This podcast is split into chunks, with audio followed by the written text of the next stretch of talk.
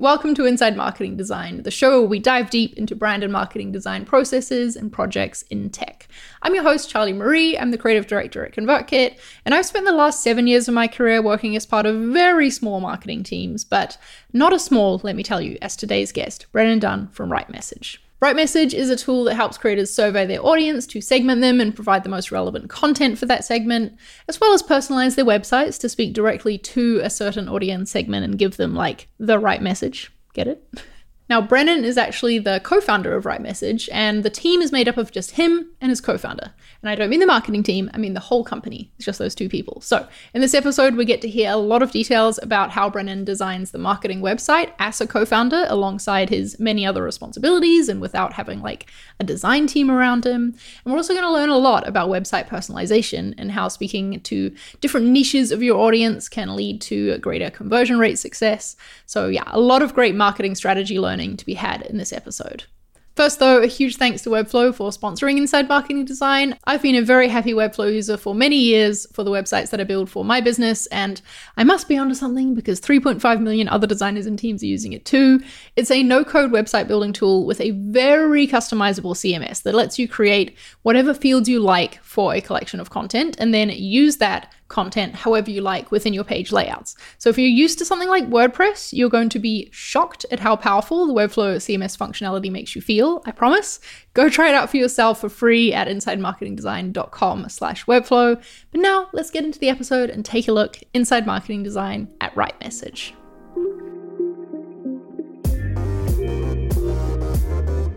Welcome to the show, Brennan. Very excited to have you here and cover a very different side of marketing design and tech than perhaps we've covered in other episodes, given the size of RightMessage and your role as its founder slash designer at the moment. Tell me about design at RightMessage.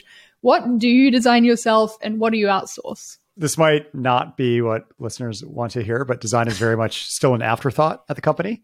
It's one of these things. Pull that knife from I know. Well, it's one of these things where there's two people in the company that are full-time. There's myself and my co-founder, Shy. He's the technical co-founder. So he does all the coding and the product stuff. And I work with him on the product like direction, but he does all the development. And then there's me, who's the marketing founder. So I fit design under that umbrella of all my marketing tasks, which involve email marketing, and doing the podcast rounds and managing support and like all that kind of stuff. So when it comes to design at RightMessage, it's very much like we created the website. It worked for a while. We started to see where people were getting confused through like pre-sales questions. And then we go back and tweak it or decide to redo it completely. And it's had a few, probably about 4 or 5 full revisions since the original launch. We have better context into what we're building and what people want. Let's open up a Google Doc, start writing the copy, and then we'll figure out the design to house the copy we've written. So it's very much copy first, and then design is kind of a supporting infrastructure for the copy. That sounds better than afterthought, supporting infrastructure.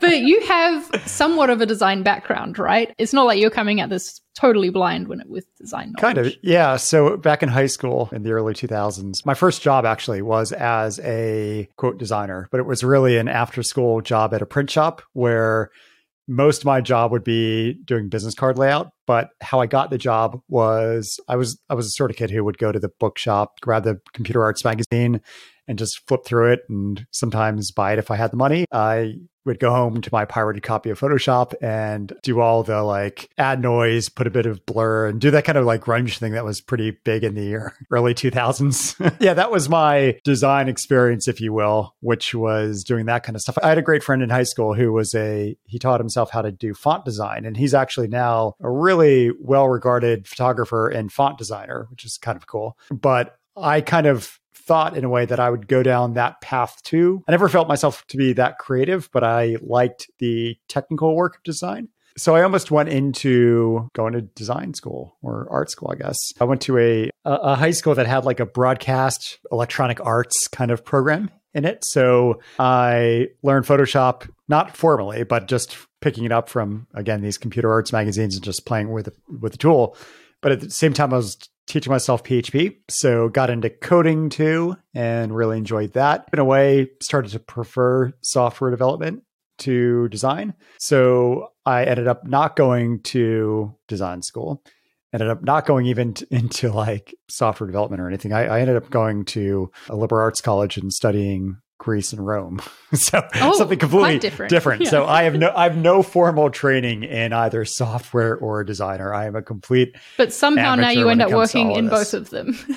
Yes, exactly. Yes, exactly. So I'm very self-taught, I guess, and all that stuff. But it's work. Yeah. And I think that there's a lot of designers out there who are actually working in design roles, you know, that's the title, who are self-taught too. That's the reality, and kind of a cool thing about our industry is you don't have to have formal training to do it well. But why did you make this choice then? Like, given your design background, it's there, but it's minimal. And given how many other tasks and like work there is for you to do at RightMessage, why did you decide to be the one to design the website versus outsourcing it? We raised funding when we launched. So we had money in the bank and we figured, well, we're supposed to hire people with this money, right? So we did actually hire somebody to do the first version. My partner, Laura, did the design of it all in Photoshop. And then she gave the PSDs to somebody who basically converted it to HTML. The first version of the site, I didn't do. We didn't really know what the job of the website was. And we ended up, in a way, creating a really nice looking website, but it was the wrong website. I would eventually get kind of frustrated with it and think, I want to do it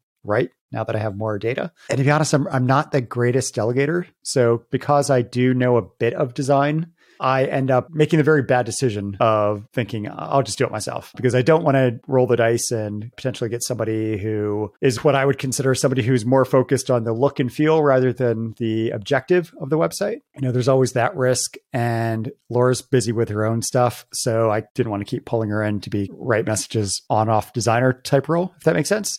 So yeah, I ended up just doing it myself. And ever since, that's how it's been. I mean, really the only thing at the minute that's on the website that I didn't do is the logo, which is what Laura did when we first launched. There we go. See, and you've made it work, and it's obviously been working out well for you as RightMessage has grown and evolved over the years. Yeah. And we're going to definitely get into talking about the new RightMessage site or like landing page currently as well. But first though, I'm curious to know how you would describe the RightMessage brand, because a brand is obviously more than just the look and feel. Like you said, there's a lot that goes into it. So I'm curious to know that. And also with this V2 launching of RightMessage, are there any changes you want to make to how it is perceived as a brand? When we first released the product back in 2017, our focus was on full website personalization.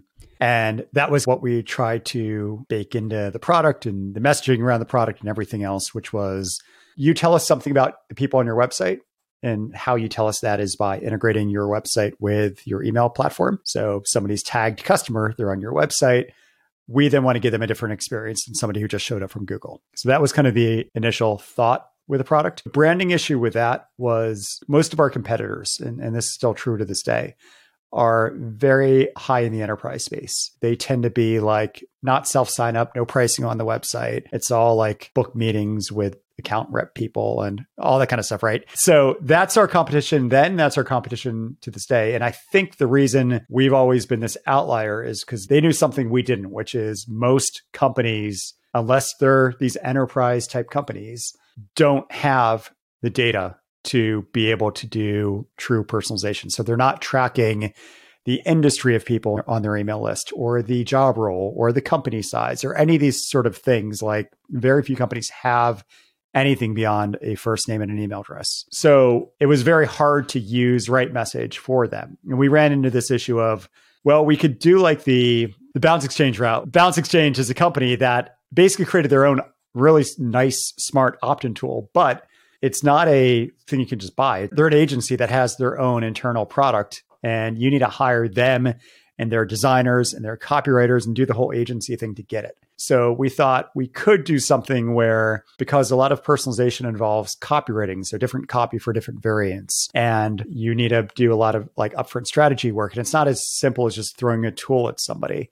We could go down the route of making ourselves effectively an agency and doing that again, because that's my background. And I was really reluctant to do that again, where we're doing a lot of like pre-sales phone calls and the sales cycle is super long. And I just looked at friends of mine who ran SaaSes who have like marketing site, people go plug in their credit card and buy. And I thought that's more what I want. I don't want to have a calendar full of sales calls. Let the marketing site be the salesperson for you. Exactly. Yeah. Exactly. Yeah. So that was really impossible to do, we found, with selling ourselves as a personalization tool. So we've shifted now, especially with the new product we just launched, into being the ultimate platform for understanding your audience. So how do you go beyond, I have a list of like 10,000 people, I have their first names, I have their email addresses, but beyond that, I don't really know much. I don't know what they're struggling with on individual levels. I have gut assumptions, but I don't know quantitatively the breakup of the people I'm serving. We've kind of rebranded as this tool that makes it really, really painless and easy to survey and quiz your audience to get the data you need to give you a bird's eye view of who your audience is, but also individual level, like, Charlie, this is what we know about her, and so on and so forth. So we can send targeted emails that speak directly to what she needs. So that's kind of what we're focusing on now, is how do you go beyond basic first name and email data to have a rich profile of everyone on your email list? It's doing similar things to the version one of the product, right? But it's definitely a very different framing. I'm curious to know what design decisions you're making to help build this new like brand perception, and if there's changes that you're going to make there to how RightMessage looks visually as part of this. We ran into a few big issues. The biggest one was, in order to use RightMessage correctly, you had to use us to do your opt-ins. So if you're using, say, ConvertKit forms, you would need to sign up for a trial for us, rip out all your ConvertKit forms, which is risky and takes time, put our thing in. And then if you hate it, you need to backtrack. It was really, really difficult to get people to transition, right? So what we're doing now, you can use any form. You can use ConvertKit forms, you can use whatever, anything you want, OptinMonster. And then instead of showing the normal confirmation, like check your email page, you redirect them to the page we create for you, which is this survey that automatically knows this is the person who just opted in, so they don't need to type their email address again. And then as they click through and complete the survey, that data is then synced up automatically and in real time to their, say, new ConvertKit record. The product itself, the way we change things to make that easy, is we basically replicated a product like Keynote for the web, where you can visually create these really nice looking surveys. And you can say, when this button is clicked, when this answer is clicked, I want to tag them up in their ConvertKit record with this or something. And then I want to move them down to this next screen and so on. So it becomes this really nice visual flow of screens. And screens could be textual, like, hey, check your inbox, we just sent you an email. Or it could be, pick one of the following best represents your industry, and it's some pictures or something. So we've tried to make it really specific in terms of what you should do with the product, whereas the original RightMessage was a open-ended platform where you could do anything you wanted with it, which was great for some people, but for the majority of people, it ended up being really confusing. We've gotten much more focused on, we're targeting creators, people who are selling usually courses or coaching or whatever online. We're not going down the e-commerce route like we used to, or the enterprise or anything like that. We're going after people who, they sell digital products and they just want to be able to get a little more than they get from Google Analytics, which is like how many people are from Spain who are coming to our website. We want to know, what are people uniquely struggling with, and what best represents, in my case, what I'm asking my audience for Create and Sell, like what email platform to use. If you don't use one, what's holding you back? If you do use one, what do you love about it? How experienced are you with it? And so on. And I get all that information. So I can do things like, well, if they say they use ConvertKit, I'm going to pitch Mastering ConvertKit to them, but I wouldn't pitch that course to somebody who uses ActiveCampaign, right? It doesn't make any sense. So that's the kind of data that I wouldn't be able to do without this kind of surveying, because I wouldn't know, for instance, what people use. What we're trying to do with the marketing, with that said, is we're trying to think through, okay, so we're going after a more focused audience, which we should have done from the beginning. We shouldn't have been as broad the first 5 years of our existence. We're really focused in on creators. They're very similar in a way to who ConvertKit focuses on. We're trying to make the core argument that a first name and an email address is not enough, that you need more knowledge of who you're serving. Because with that, you can direct the direction of the business and say, we have 80% of our list is struggling in this way. So let's make sure we focus our future content on serving them. But also, like I was mentioning, the individual level stuff, like let's not pitch this one product that helps agencies to somebody who's a freelancer or something.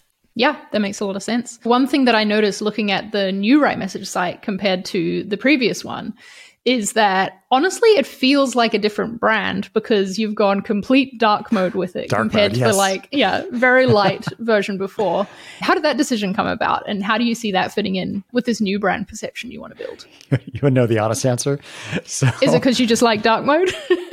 No, I actually don't use dark mode. Tailwind just came out with the new templates. Okay. And one of them was a SaaS website template, and it defaulted to a dark blue background. So and you're like, that looks nice. Let's go with that. I really like the Transistor website. So Transistor FM, the podcasting platform. That's what we use for this podcast. It'll be interesting to see how it compares, like the performance of the site to the existing one, right? I know it won't be easy to test because it's a different offer, but honestly, that was a question I was going to ask you though, was as someone who wouldn't maybe consider themselves a designer, what tools and things do you use in your design process to make it easier? And it sounds like templates, Tailwind is part of an answer here. I design in the browser. I have Visual Studio Code open. I write stuff and hit save and look at the web browser and see if it looks the way I want it to. I have actually just started recently doing some stuff with Figma just as a way to quickly mock up things. I'm a big fan of Tailwind CSS. I find it really jives well with the way I do work. The new website is built in Next.js, which one nice thing about that is it compiles in like milliseconds. So I have on the left side of my screen, the code editor, on the right side of the screen, Chrome. I add CSS classes or whatever, or Tailwind classes, click save. And then immediately on the right side of the screen, I see what it'll look like. And it sounds like you're more comfortable with like, or can work faster in code than in mocking up in Figma anyway. So that is That's your right. way to like, figure out the design faster is just to go straight into coding it. My big issue is from like a practicality point of view. If I go into Figma and mock up a new page design, I then still need to translate it into HTML and CSS. To me, at least, it seems inefficient doing that versus just doing it in the final form. Right, because you know what the classes are and what the options are there versus designing something and then figure out what option gets me closest to this result that I want to have. Yeah, exactly. Yeah. Anything else that comes in as part of your design process, like these little things that make it more efficient for you to design? The only thing I have started using is Coolers, I think, or something. Oh, yeah. The like color palette website. So that's been kind of cool because I've always been really horrible at thinking or coming up with complementary colors and stuff like that. Yep. I love Coolers, just hitting that space bar and having it generate different ideas for use. Yeah. Very addictive.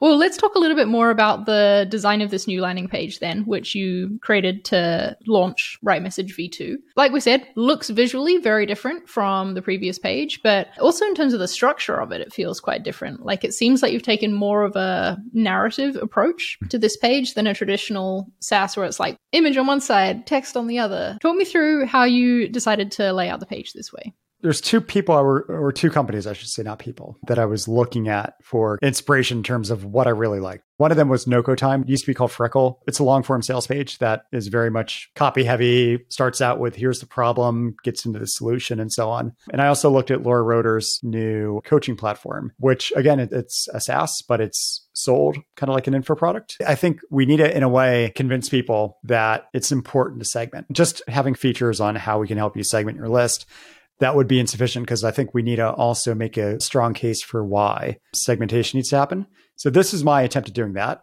There's not as much copy as there could have been, I think. There's some other projects I've done that have been technically software where I do sell it as effectively a long form sales page. This site, for instance, it's a single page site at the minute, but it started out as a Google Doc. With a Google Doc, I tend to write a decent amount of copy. Then it becomes, well, how do I then use structure and design to make this stuff really digestible? I see the job of design for me, at least, as being to make the content easier to read and to consume, to make it more obvious what's going on. When I got into the kind of the traditional grid of all the different features and benefits that started out as bullet points in a Google Doc. And I was thinking, well, would it be better to show a long list of bullet points or have a grid type blocky thing? So that's why I went with that. And that was honestly the only reasoning and rationale behind that. I know what I want to say. How do I use design to make it more obvious? Was there any particular part of this page that was most challenging to figure out what is the right structure for the packaging of the content to make it more digestible, like you said?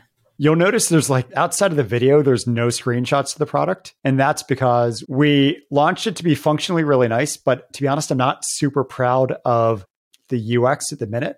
I know some software companies will do like fake screenshots where it's not actually like a proper screenshot in app. Instead, it's just like they go into Illustrator and make it look like this could be a component or a UI component, but it's not. So I thought about doing that. I ended up just making it text-based. And I think I just have like, honestly, Unsplash images as the background for each of these four steps. And I wanted to make that very focused on outcome. The roadblock we always ran into with the original RightMessage was, it seems like a lot of effort to go through the work of segmenting your audience and then using these segments to then personalize content. That seems overwhelming, and I'm already stretched for time. So I wanted to make something that's like a very quick and easy, the 4 steps that will happen. So step 1, pick one of our templates. Step 2, we have this new AI powered thing that'll help you come up with a set of questions. Step 3, integrating stuff usually sucks, but in this case, you only need to type in your API keys for ConvertKit and click save, and tagging and identification of people is done automatically. And then the final thing, which is the 4th step, is more of like a strategic thing of like, once you create your survey, you go and email it to your list. And then based on our own data and what customers have done in the past, if you get set up today and do what we tell you to do, by tomorrow, you could have a third of your list segmented with knowledge of who they are and what they're struggling with. If you go to the website, it's very copy focused. There's no visuals except those Unsplash gradiented background images. But yeah, that again, because this all came from Google Doc for better or worse originally. But I think it's worked because I think it makes a case for why you should do it. And there's a video if you really want to see that it is a legitimate product. You can actually see a usage video. But yeah. I think I've spotted the first little piece of personalization on this page. I don't know if this is counted, but it says right now it's Tuesday and it says segment at least 30% of your list by Wednesday. That's tomorrow. And I was like, oh my God, Wednesday is tomorrow. That is, yeah. That funny thing about that. So that is JavaScript that's doing that, but I did it. We have caching. So when we launched, it was always Monday or whenever I deployed it. Right. So my co-founder was like, you realize you've cached that dynamic content. That's the only personalization we've done so far. But on the old site, which is still live, we do quite a bit more. Yes. And I definitely want to dig into that a little later as well, because I think that that's something we can all learn a lot from. This week, I'm thinking of how do I reconcile the old product, which is still going to exist as RightMessage Pro, with this new RightMessage, because we're about to switch the domain to be, so when you go to RightMessage, it'll be really the new site, and then /pro will be the old product. There's still a lot of unknowns, honestly, about how I'm going to do that effectively, but that is like my task for the next few weeks is reconciling the two. What I love about your approach, though, is that you're not waiting until you have the exact right answers to make the change. You know, I could see a lot of companies, if they had these two very visually different sites to explain two different products, feeling like, oh, if we bring them onto the same site, then we need to redesign this one to make sure it looks the same first. As a designer, I'm like, I see many benefits in doing that and having that visual consistency, but we should never let that hold us back from like taking the actions on what needs to happen in a business either. It'll be interesting to learn from what happens when you flip those sites over as well and how the conversion rate changes on the new page. Yeah, lots of good data we can get into as well. So we know that you use tools like Tailwind, you design in the browser. How long do you spend on a design project like this new page, for example? The new website took about 3 days from start to finish. That was from the Google Doc.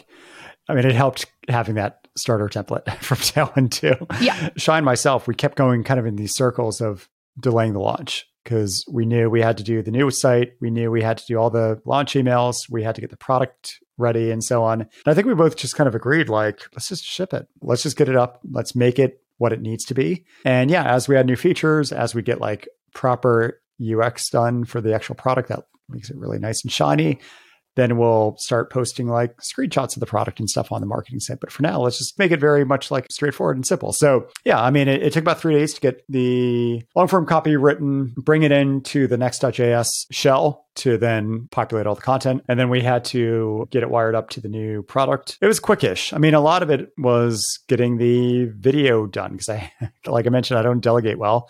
Recorded the video, did all the editing myself, had to kind of remember how to edit video. It was a lot of hopping in and out of different tools. But still, 3 days and the site was done and you're ready to ship. Yeah. I love it. Okay, so the site is live. What metrics do you look at for success on the marketing site? Like when you make a change, when you ship a new version, what are you looking to move the needle on usually? I'm going to talk more now about the original site just because it's been around longer and I've actually made changes. I haven't changed anything on this new site yet outside of that caching bug. Now that we're done with our lifetime deal, we don't have the new pricing up yet. So there's not really a call to action on the new site. With the old site, my focus was if they are hanging around the blog and they come from like say social or search, our goal was to get them on the email list and into an email course we created. If they're already on our list, our goal is to get them into starting a trial. So what we would do then is a lot of the testing we did was actually around the RightMessage powered widgets we have on site. Somebody's are on our list and they're back on our site because maybe they just got an email from us and we link them to like an example in our gallery. We know they're on our email list. So they're never going to see an opt-in form because that would be stupid to show an email opt-in if they're already on our list. We show a trial, kick off a free trial, click here, that would then go to the pricing page.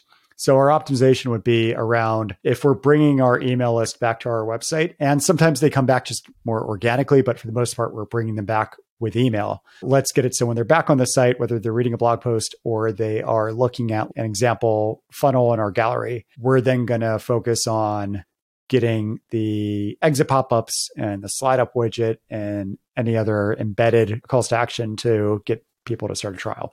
So that would be our biggest thing. But then if they're anonymous, we want to get them into the email course. If the same blog post is being read, one person reading it is not on our email list and the other is on our email list, the calls to action would be different. And we would just kind of heavily test those two, basically the offers we were using to try to get them on our list or to try to get them to start a trial. And I'm guessing you're using RightMessage to make those changes? That's right. Yep. Nice. It's funny you say like, oh, it's stupid to show someone an opt-in if they're already on your list. I'm like, oh, damn, I do that on my site. I need to Everyone does it. Work. The worst is when it's an intrusive thing and like you get an email. Like a pop-up. Why do you want my email? You just emailed me. You know my email. You've, done testing on these different offers at those two different stages. Can you tell us about any of those or like what impact you've seen from having this personalization in place? What we're doing at the minute is we are segmenting everyone. We have some behavioral segmentation. If you come to our website from ConvertKit.com, because maybe we're mentioned in your help docs and your integrations listing and all that kind of stuff, we're going to assume that you are a ConvertKit user, which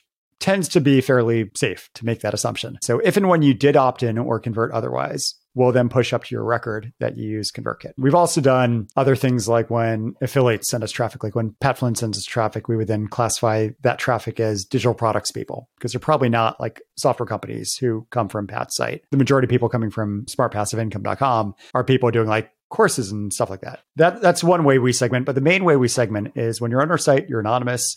We ask you point blank, what kind of business do you run? And there's four options. It's either software, digital products, e-commerce, or services. And then when you choose one, the offer will change to be focused on e-com, focused on software or whatever else. And I think I sent you a screenshot of the software one. We see ready to increase your software sign-up rate for if someone has selected the software option. An e-commerce company or creator wouldn't see that language. And then when they do opt in, we redirect them. And this is kind of the bread and butter of the new RightMessage. We redirect them to a survey where we tell them lesson one of the email course is going to be sent to them in 5 minutes, but we want to make it more relevant to them. We want to make it more personal. So we ask a few questions about why did they join? What are they hoping that this email course helps them with? What if we don't know what email platform do they use? If they don't use one, why don't they use one? If they do use one, how experienced are they with it? I think it's like 7 different questions. And we get about a 73% completion rate. So and I'm sure it's really fast for people to go through. Yeah, it's point and click. It's not like fill in the form or anything like that. It's just rapid fire. But we're getting about 3/4 of all new subscribers who do that, which is really nice because then that's all now attached permanently to their record in our email platform. So when they're back on our website, and they're going to the pricing page, or if they're reading a blog post and they use ConvertKit, every usage of the word email marketing platform is swapped out with ConvertKit. It would say, here's how to segment your ConvertKit list. And likewise, if you use HubSpot, it would say HubSpot list. And it's kind of silly parlor tricks like that. But what it does is if you are a software business, so SaaS, and you're on the website, yeah, we talk about all the integrations, but we really focus on HubSpot, what we can do benefits wise, but we really dial in on software businesses. So that's the testing we're doing, if you will. And it's multivariate. We're doing all the segmentation, 10% of all traffic. We're segmenting, but we're not making any changes with it. They're seeing the default content. So you get the data, but it doesn't impact what they're seeing on the site. Yeah, they're seeing the standard website, right? So the opt-in might just say ready to increase your sign-up rate without saying your software sign-up rate. Exactly. Yep. Right. So we have a default. I forgot what it is, but it's just a default catch-all thing. So the other 90% are seeing these changes, which include image changes, but also mostly like headline changes and stuff. I've looked over from May through today, about a 41.6% lift in conversions from doing that. Cool. So very happy with that. Basically, what we're trying to do is niche websites tend to do better than generic websites, right? So like a niche sales page that is targeting designers who want to increase their budgets with design, you know, like what their clients pay them, that would do better when a designer's looking at it than a generic thing of like, if you're a fill in the blank freelancer and you want to make more money, like everyone wants the thing that seemingly is made just for them. So if they're seeing creator again and again and again, they're going to think that's me, right? I use ConvertKit. I'm a creator. This is what I want. So what we're doing is we're niching without actually niching, which is why I think, or why I know actually the lift is what it is. If we rebranded and said, RightMessage only serves ConvertKit creators, that would probably be similar to the conversion rate we'd be getting, but we'd be excluding a lot of people. A large chunk of your current audience. Yeah. And that makes total sense. Like for sure, you want to look at a site, and when you're looking at a marketing site, you're trying to see, is this product for me? Is this going to solve my problem? When things are more general, you can make mental leaps to be like, oh yeah, they're talking generally about, like you said, increasing budget. I'm a freelancer. This can make sense. But if you go that one step further and you're speaking to specifically that person, specifically their problem, even if it's the same product, you feel more confident, right? That it's going to solve your problem, and it makes the whole thing more convincing. You're leaving it up to them to read between the lines and apply this generic stuff to their situation. So if you could just tell them point blank, this is how it'll help you. It makes it easier for everybody. Here's people like you. Here's a case study with someone just like you. Where this really struck home for me years ago was my first software company was a tool called PlanScope, which is project management software. And we helped freelancers and agencies. I remember this call I was on with an agency owner, and he told me any tool that works for freelancers won't work for us. Because I think there was a degree of like, oh, I've made it past being a freelancer. I'm an awesome agency owner. I had to respond with like, you know, the only difference is really just more than one user. Anyway, when I heard that, I was like, yeah, but if I could just spin up like planscopeforagencies.com and copy the whole marketing site and just make it more agency focused and gets people like this person to see that website instead of the other website, same product. You know, it's just the positioning different. And that's what we're trying to do is we're trying to dynamically position our product RightMessage contingent on a few different dimensions. So I'm assuming that once you have gone through the work of getting the new site onto the main rightmessage.com URL, you've made that switch. Are you going to start doing more personalization on that page as well? Yep. What will be the first thing that you look to? The distinction between, do they have any segment data? Are they currently segmenting it anyway? Mm-hmm. Like, are they using Typeform? Are they using like Tally or something to currently segment their list? Or are they not?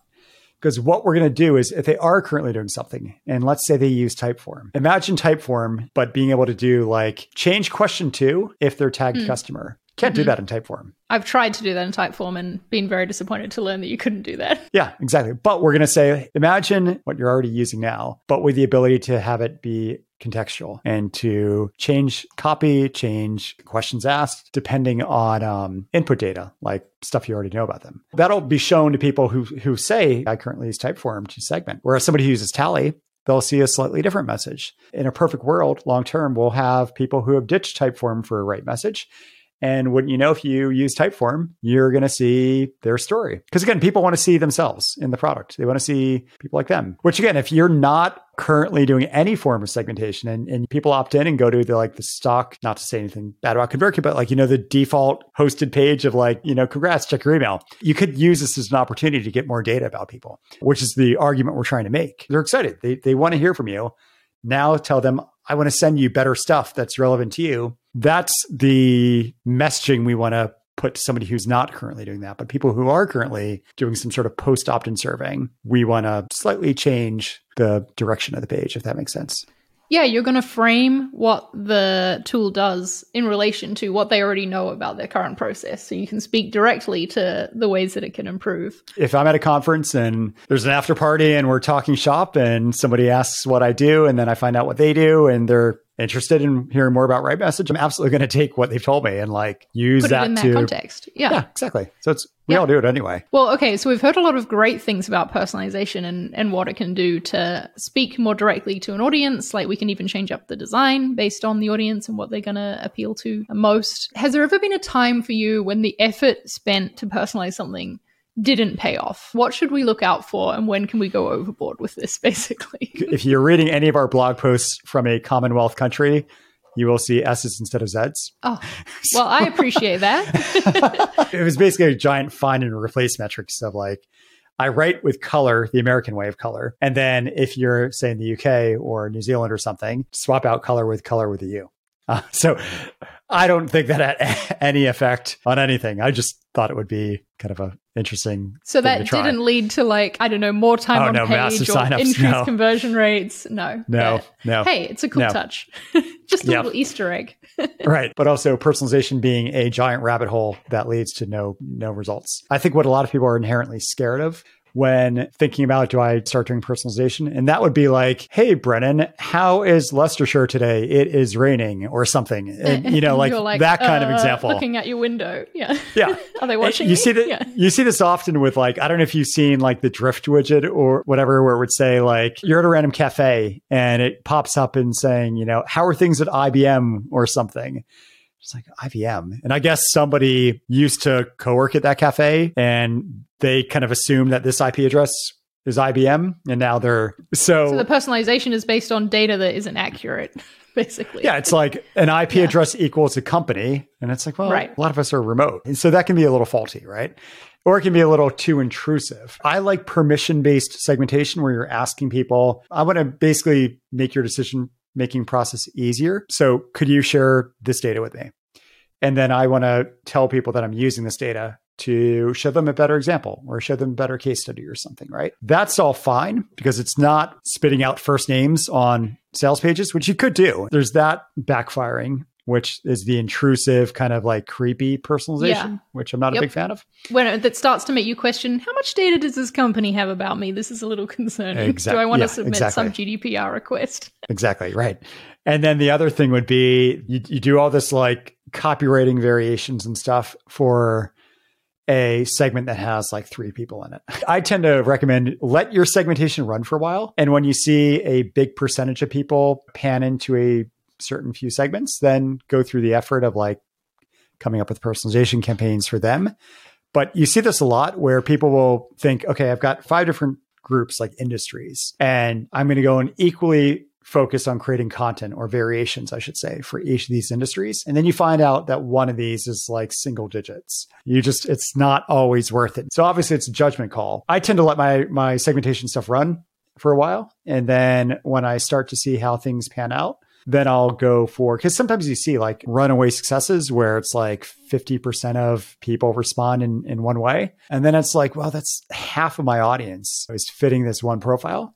So maybe I should really focus in on them and do a bit more for them. On top of that, when you get this breakdown, you can think, I'm looking now at our own data. So like 23.8% of people on the RightMessage list use ConvertKit. And then ActiveCampaign is 15.2%, Drip is 12.9%, and so on. When it comes to email course goal, getting more leads is 46.8% of people's what they want, right? And then everything else like converting more leads into customers, that's all lower numbers. But what that tells me is focus on that, right? Like focus on the big percentages, but also I now have an idea of the default. Like the default is a ConvertKit person who wants to get more people on their list. 66.5% of people are getting less than 10 new subscribers a day. That's the kind of stuff that I want to use to develop like the baseline incognito mode on our website. We know nothing about you. Who do we speak to? I want the data to compile or to collect so I can figure out who to focus on, but also who to focus on really holistically, if that makes sense. Yeah, I think honestly what we're learning from this is not just the value you can get from personalization and segmentation, but just from looking at data in general to understand. Like I could imagine, as you were saying, the largest bucket of email providers on your list is ConvertKit. So if I was imagining we're laying out, like we integrate with all these email partners in a section on the page, you'd probably want to put the ConvertKit logo first, or like the most prominent one. Yeah, ConvertKit, ActiveCampaign, Drip, something else. I don't know what to do that. Nothing else. I mean, nothing else is a big one too, because I'm doing this now with one of my other companies, Create and Sell, where they choose nothing else. I'm a ConvertKit affiliate and I use ConvertKit. So you better believe I'm like, hey, you've said you don't use anything yet. That's awesome. We've all been there. And then I also find out why they're not using anything yet. They're not sure what software to pick. They don't have a business yet or whatever else. But if they say they're not sure, I really go all in and really push my affiliate link hard with them. And it works out, right? Like, and I can also eventually try to get them to, you know, join my ConvertKit course. So there's so much stuff you can do when you have this information. I mean, that's the kind of stuff that takes time to implement because it's a lot of content to create. But you can think, hey, like with my list onboarding, once I have this data, once I see how things split out, 723 people on my list have said that they are not using anything yet. Like, is that worth it for me to dedicate a simple broadcast email to them or an automated email? That's what I'm always looking to try to do is like get the data, see how things pan out. What does the data tell me about where I need to go in general with the business, but also on an individual levels, like how do I use this data to make my onboarding better for them? Or when I go to pitch like a new product, how do I maybe change the subjects of the emails I'm sending to be more specific to them and their needs? Just like getting to know your audience really deeply, right? That clearly pays off from the conversion rate lifts that you've been talking about. Well, I always like to end an episode by talking about any current challenges you're facing and also like what's coming next. So let's start with a challenge first. What are the main marketing design challenges you're going to be facing next at RightMessage? Specifically, I'm also curious to know, is there anything you wish you could prioritize and you want to be doing, but you can't because you're not a full-time designer at RightMessage? The biggest challenge now is what I mentioned before, which is we have the original RightMessage, which everyone knows, which is like widgets for lead capture and website personalization. If you go to rightmessage.com as of the date of this recording, that's what you see. The only way you get to the new thing is if you know to go to new.rightmessage.com. The design challenge now is thinking, do I just ditch both websites and make a new website where I have like product at the top and it's a drop down and it's like RightMessage Pro, RightMessage, and is that confusing? But I think going forward, when we get like people who just hear about RightMessage in the wild, what am I going to do to merge the two under the one domain? Is it just going to be one pricing page? Because they're two separate products. So it's not as easy as just thinking that's different features being offered. Like they're two different products. That's my biggest challenge at the minute is how do we make the distinction big enough? I'm not quite sure how I'm best going to solve that. Yeah, design can definitely help you there, but it can also be a major part of the challenge to like visually separate and explain these things. We'll be looking forward to seeing how you solve that eventually. But any new skills you want to add as you continue, it sounds like you don't plan to hire a designer full-time at RightMessage anytime soon, that these design tasks are still going to be handled by you for the foreseeable future, at least. We're not planning on, I mean, the next hire would be more on the engineering side. So that makes sense. Yep. So knowing that then, is there any new skills that you want to be adding to your design tool belt or like something that you want to focus on getting better at while you're still going to be the one responsible for design at RightMessage? I think the big thing is CSS animations. Not necessarily the like scroll and have things fly out from the side, but more the data flying into like their ConvertKit record or something. You know what I mean? Like I kind of technically know how that's done, but I'm not sure if people are writing it with code or if they're using like an app that then creates the CSS, you know, keyframes and stuff for them. We have like this little flow charty thing. And that actually is my humble attempt at doing some CSS animation, which kind of worked, but it's not nearly as cool as I want it to be. Well, we'll look forward to seeing that too. The last question I always like to ask, because we always like to end on a good note. What design win are you most proud of from your work on Design at RightMessage? We did this thing that we did for a short term that was like a thing to value your subscribers, a little wizard type tool where you'd plug in like your list size, how many new people you get a month. And then it would ask things about like, what was your annual turnover last year through people who bought through email? And it would just kind of compute like the value of a customer is this, the value of a subscriber is that. And then it would give you some ideas on how to like increase each.